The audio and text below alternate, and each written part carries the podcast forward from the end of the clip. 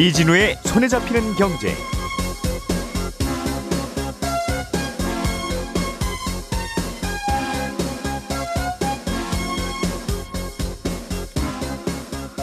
안녕하십니까 이진우입니다.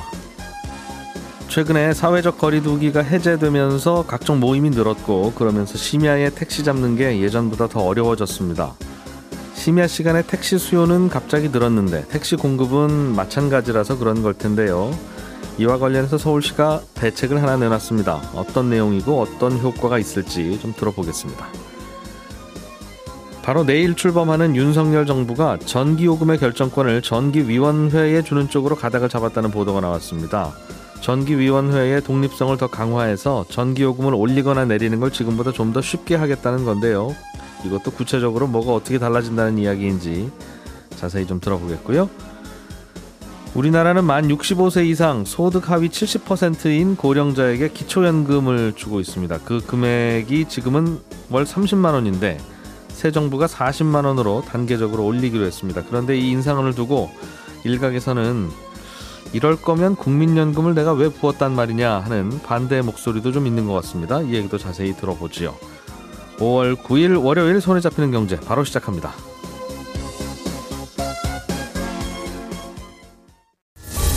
오늘의 뉴스를 프로파일링 합니다. 평일 저녁 6시 5분 표창원의 뉴스 하이킥.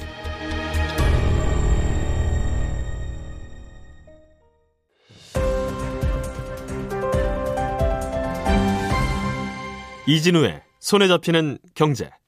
예, 주말 사이에 나온 중요한 경제 뉴스들 함께 정리해 보겠습니다. 박세훈 작가, 김현우 소장, 한국경제신문의 나수지 기자 세 분과 함께합니다. 어서 오십시오. 네, 안녕하세요. 박 작가님이 심야에 택시 안 잡히는 모양이에요.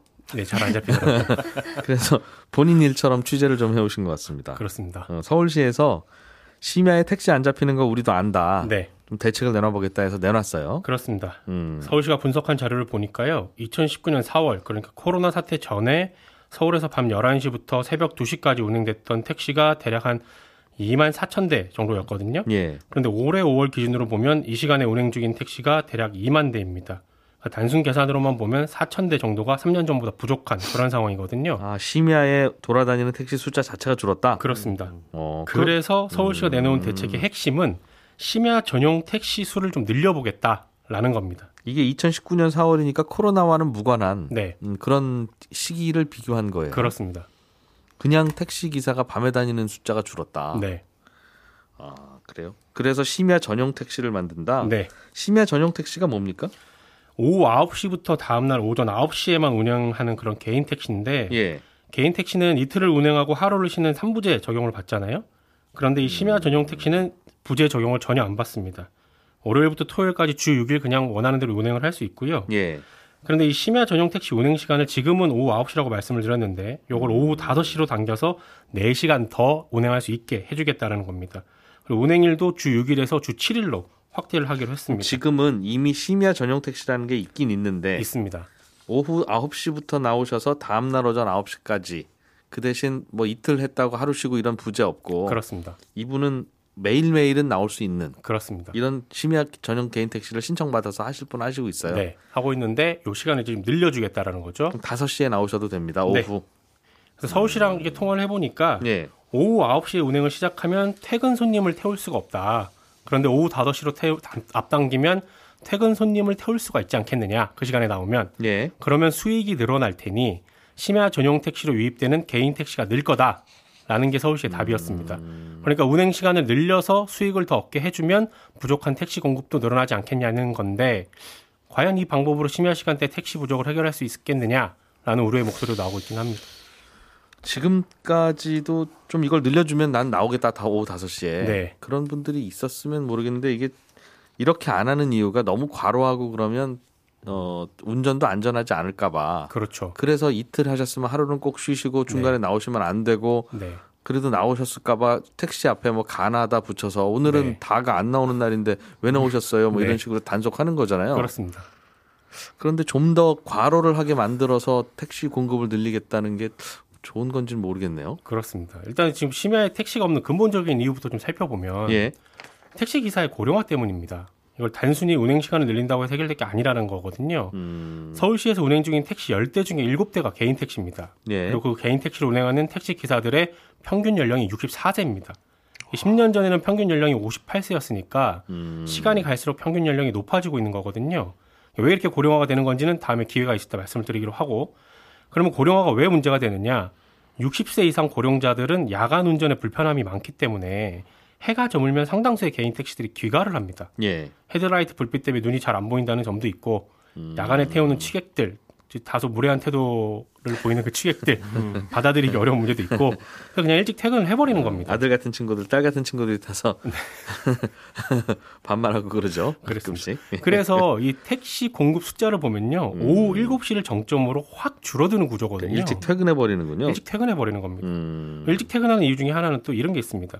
심야의 택시 요금이 택시 공급을 유도할 수 있을 만큼 비싸지 않은 것도 조기 퇴근을 부추기는 이유로 지적이 되는데 음. 손님이 많은 자정 전후까지 기다리려면 길이 막혀서 벌이 잘 안 되는 퇴근길 러시아워 시간도 버텨내야 되고요. 음. 저녁 식사도 밖에서 해결해야 되고요. 예. 그런 손실을 보충할 만큼 심야의 택시 요금이 높지 않다는 거죠. 할증 요금 받더라도 돈 얼마 안 된다. 그렇습니다. 그러더니 음. 그냥 들어가는 게 낫다라는 겁니다. 전반적으로 택시 기사님들이 특히 개인 택시가 고령화된 게 가장 큰 문제네요. 그렇습니다. 이게 그러니까 야, 뭐 아유 이렇게까지 열심히 안 해도 돼라고 네. 생각하실 만한 연령대네요. 저라도. 그렇습니다. 음. 그런 구조적인 게 있기 때문에 요걸 해결하지 않고 단순히 심야 택시의 근무 시간을 늘려주는 건 아, 물론 아무것도 안 하는 그렇습니까? 것보다는 대책으로 내놓을 수도 있겠지만 음. 여전히 한계가 있다 이런 지적은 나옵니다. 그러니까 오후 5시부터 나오게 하면 그 이틀 일하고 하루 쉬는 부재 선택하던 개인 택시들이 네, 이쪽으로 좀 옮겨오겠다 네. 하는 생각을 한 것 같네요. 그럴 수도 있죠. 그러니까 원래 있었던 분들이 더 과로를 하는 네. 것도 있을 수 있겠으나, 음, 근데 이제 5시에 운행을 시작하고 네, 그걸 계속 쭉 지켜야 될 의무는 없거든요. 5시에 시작하시고 9시, 10시 들어갈 수도 있는 겁니다. 음, 그렇기는 하나 이쪽으로 넘어오시면 돈을 많이 벌 수는 있으니 네. 많은 개인 택시들 중에서 난 돈을 좀 벌어야 되겠다 하시는 네. 분들이 있으면 오실 분들은 그렇죠. 오셔라. 서울시 아. 계산으로는 한 대당 8만 원 정도 더 추가 수익을 올릴 수 있을 거다라고 계산은 하고 있습니다. 음, 없는 기사님들 박박 긁고 있는 거네요. 그러니까 저 서울시에서도 그죠? 네. 음.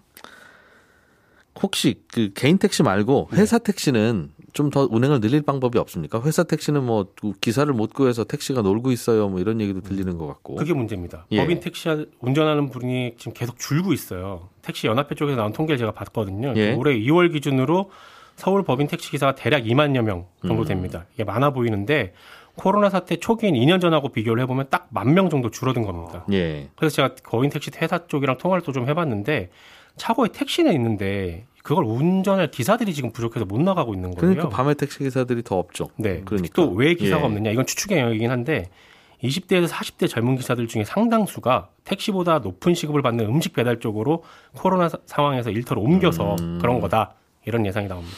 그럼 택시 요금 올려야 되겠네요. 당장 이런 현상만 보면. 아, 그게 참 어려운 얘기죠. 그래야 택시 하겠다는 분들이 늘어나고 그래야 밤에 택시도 좀 그렇습니다. 타고 다니고 그러죠. 심야 택시 부족 문제는 결국은 택시 공급을 늘리던가 아니면 택시 수요를 줄이든가 둘 중에 하나잖아요. 음. 서울시가 내놓은 대책 중에 수요 줄이기의 대책은 예. 2020년 4월부터 지하철 심야 연장 운행이 중단됐었거든요. 음흠. 근데 이걸 다시 늘리겠다라는 겁니다. 평일에 새벽 1시까지 전철이 다닐 수 있게 해서 택시 수요를 좀 분산시키겠다는 건데 네. 이건 그냥 서울시가 하겠다고 해서 되는 게 아니거든요. 근로시간 연장하는 거에 노사하고 협의도 해야 되고 음. 국토부가 승인도 받아야 됩니다. 네. 이거 다음 달부터 시행하겠다고 하는데 실제로 될지는 지켜봐야 되고 이렇게 하면 여기도 지하철도 비용 더 들 텐데 그렇습니다. 계산 안 해봐서 모르겠습니다만 이렇게 더 드는 비용을 택, 심야 택시에 추가로 보조금을 주거나 하면 네, 차라리 그게 싸지 않을까 하는 생각도 들고요. 네, 뭐 새벽 2시까지 지하철 운행해 봐야 뭐 몇 명이나 더 타겠습니까? 네. 있기야 있겠으나. 그렇죠. 음. 심야 버스 같은 경우도 좀 더 연장을 하겠다고 하는데 그 문제도 말씀하신 거랑 비슷한 구조이고 예. 결국은 개인 택시의 경우 고령화 문제를 해결해야 되는데 개인 택시 수량 제한을 풀어서 젊은 기사들이 진입을 할 수 있게 해줘야 되거든요. 예. 근데 이건 또 택시 요금을 정부가 지금 누르고 있잖아요. 그 음. 조건이 바로 이 택시 수 제한하는 겁니다.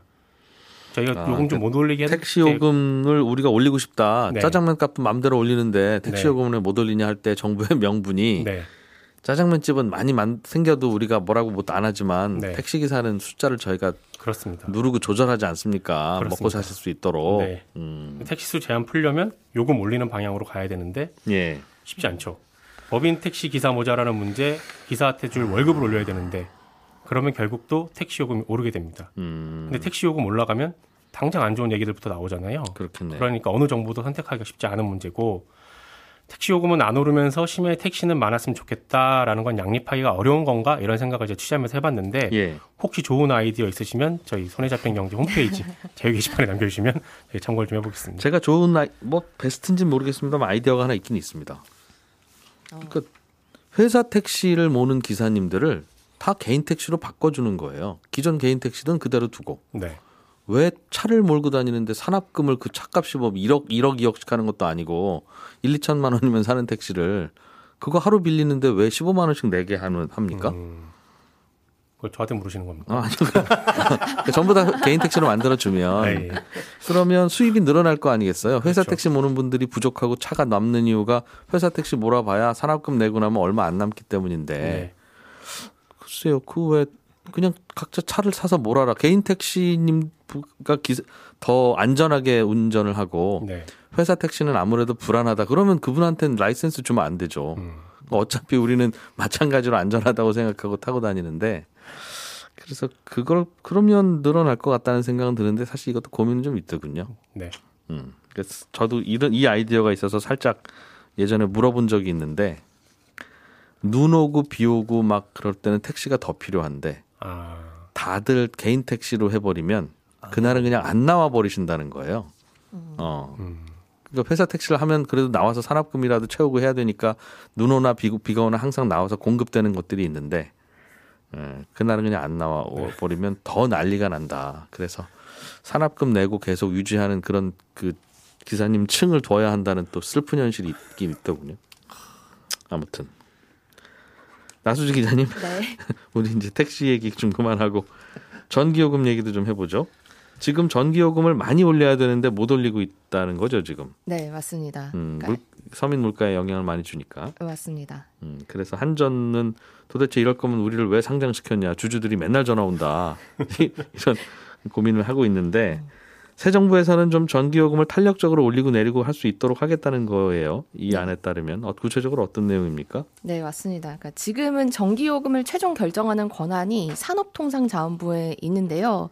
이 권한을 산업부 산하의 전기위원회에 주고 전기위원회를 따로 독립시켜서 좀 정부 영향을 덜 받고 전기요금 결정할 수 있도록 하자라는 게 인수위의 생각입니다. 음, 그래서 이 전기요금 결정 과정을 조금 더 자세히 설명드리면 이 총 크게 여섯 단계로 어 결, 거- 여섯 단계를 거쳐서 결정이 되는데요. 예. 그러니까 먼저 한전이 에너지 가격 같은 걸 감안해서 산업부에 전기요금 인상안을 냅니다. 그럼 이제 한 세 배 올리자 나- 내와겠죠. 요즘 같은 경우는. 네, 그래서 최대폭까지 이제 보통은 네, 냈고요. 네. 그러면 전기요금 관련해서 자문을 하는 전문위원회에서 의견을 받고 요거를 산업부 산하 전기위원회에서 심의를 하는데 네. 요 심의하는 과정에서 기획재정부와 협의를 거치도록 이게 법에 정해져 있습니다. 이 협의 과정에서 다 깎이는군요. 네, 맞습니다. 음. 그러니까 기획재정부 역할 중에 하나가 물가 안정이잖아요. 그러니까 음. 물가 안정에 관한 법률을 보면 네. 공공요금 변경하려는 주무부 장관은 미리 기재부 장관과 협의해야 된다라고 정해져 있거든요. 음. 그러니까 물가를 생각해야 되는 기재부 입장에서는 이 협의 과정에서 좀 압력을 넣을 수밖에 없는 거고 네. 그래서 전기요금도 기재부와 미리 협의를 해야 되고 음. 그래서 이 협의를 거쳐서 전기위원회가 심의를 마치면 산업부 장관이 최종 인가해서 그리고 한전에서 전기요금 공고하고 또 시행을 하게 되어 있습니다. 그런데 앞으로는 기재부 즉 전기요금 좀 그만 올리라고 옆구리 찌르는 역할을 하는 부서인 기재부 쪽을 안 거치고 그냥 전기요금 정하겠다. 네, 그러니까 사전 협의 절차도 없애고 예. 산업부의 최종 인가 권한도 전기위원회가 아예 가져와서 음. 전기위원회가 좀 독립적으로 결정을 하게 하자. 네. 그래서 전기위원회 위원장도 지금은 차관급인데 좀 장관급으로 올리자 이런 방안도 음. 나오고 있고요. 예. 그러니까 마- 앞서 말씀드린 대로 물가관리 주무부처인 기재부와 협의를 꼭 거쳐야 되다 보니까 예. 지금은 에너지 가격이 아무리 오르고 한전 적자가 쌓여도 물가가 더 오를까봐 걱정하는 음. 눈치를 보느라 좀 전기요금을 못 올렸습니다. 그러니까 하여튼 안 돼요. 하고 딱 그냥 문 닫으면 끝이라는 거죠. 네, 전기 맞습니다. 요금 좀 올려달라고 해러 갔다가. 네, 그러니까 음. 이 전기료랑 에너지 가격을 연동하자라는 게 이제 2020년 12월에 도입이 됐는데, 네. 근데 그 이후에 거의 잘 못 올렸어요. 그러니까 최근에 어, 2분기 전기요금 인상할 때도 한전은 에너지 인상폭 감안하면은 어, 한 1kW당 전기요금을 33원 은 올려야 그래도 수지가 맞습니다. 음. 그런데 그럴 수 없으니까 법상 분기 인상 최대 폭인 3원이라도 올려주세요라고 했는데 이거를 다 못 올렸었거든요. 예. 근데 이제는 정부 눈치 좀 덜 보고 어, 전기요금 산정하는 기본 원칙 중에 하나가 이 원가주의 원칙. 그러니까 원가에 따라서 전기 요금이 결정돼야 된다라는 건데 요거에 좀 잘 반영되자 이렇게 바꾸자는 거고요. 근데 이렇게 바꾸려면 일단 법도 바꿔야 됩니다. 그러니까 산업부 인가 권한 가져오려면 전기사업법 바꿔야 되고 예. 기재부 협의 생략하려면 물가 안정에 관한 법률 바꿔야 되는데 음. 요거는 이제 일단 부처 간 협의해보고 정부가 개정안 발의할 예정입니다. 시간은 좀 걸리겠습니다만 핵심은 전기요금 결정할 때 물가를 고민하는 기재, 기재부 장관 도장 안 받아도 되게. 네, 그렇습니다. 그러면 좀 오를 때 잘 오를 수 있을까요? 지금 이건 음. 전기요금을 좀 올리자는 게 아니라 올릴 때 올려야 내릴 때 내릴 수 있잖아요. 지금 그렇죠. 전기요금은 올릴 때 못 오르니까 내릴 때도 못 내리는데 일반적으로는 물론 그런 이제 낙폭을 줄여주는 것도 필요는 하지만 전기요금이 내려가도 될 만한 때는 경기 안 좋을 때거든요. 보통은. 그렇죠. 그러니까 이제 원자재 가격도 내리고 그러니까 음. 불경기니까 불경기 때는 전기요금 좀 깎아주면 좋은데 이렇게 기- 뭐 경기가 뜨거워서 그렇든 어쨌든 전기요금을 올려야 될 때 못 올린 거가 쌓여 있으면 불경기 때 전기요금을 내리지도 못하니까 결국은 조삼모사 같은 거라서 꼭 올리는 게 맞습니다. 음. 좋은 것도 아니고 내리는 게 좋은 것도 아니거든요. 어쨌든 맞습니다. 이렇게 제도를 바꾸면 그럼 좀 독립적으로 올릴 때 성큼성큼 올리고 음. 내릴 때도 팍팍 내리고 그렇게 할 수 있게 될까요? 그럴 수 있게 하려고 하는 거긴 한데 이게 그렇다고 정말 정부 입김에서 아예 자유, 자유로워질 수 있는 거냐 요거에 대해서는 약간 물음표가 찍히는 부분이 있습니다. 음. 왜냐하면 지금 구성 정기위원회 구성을 보면요.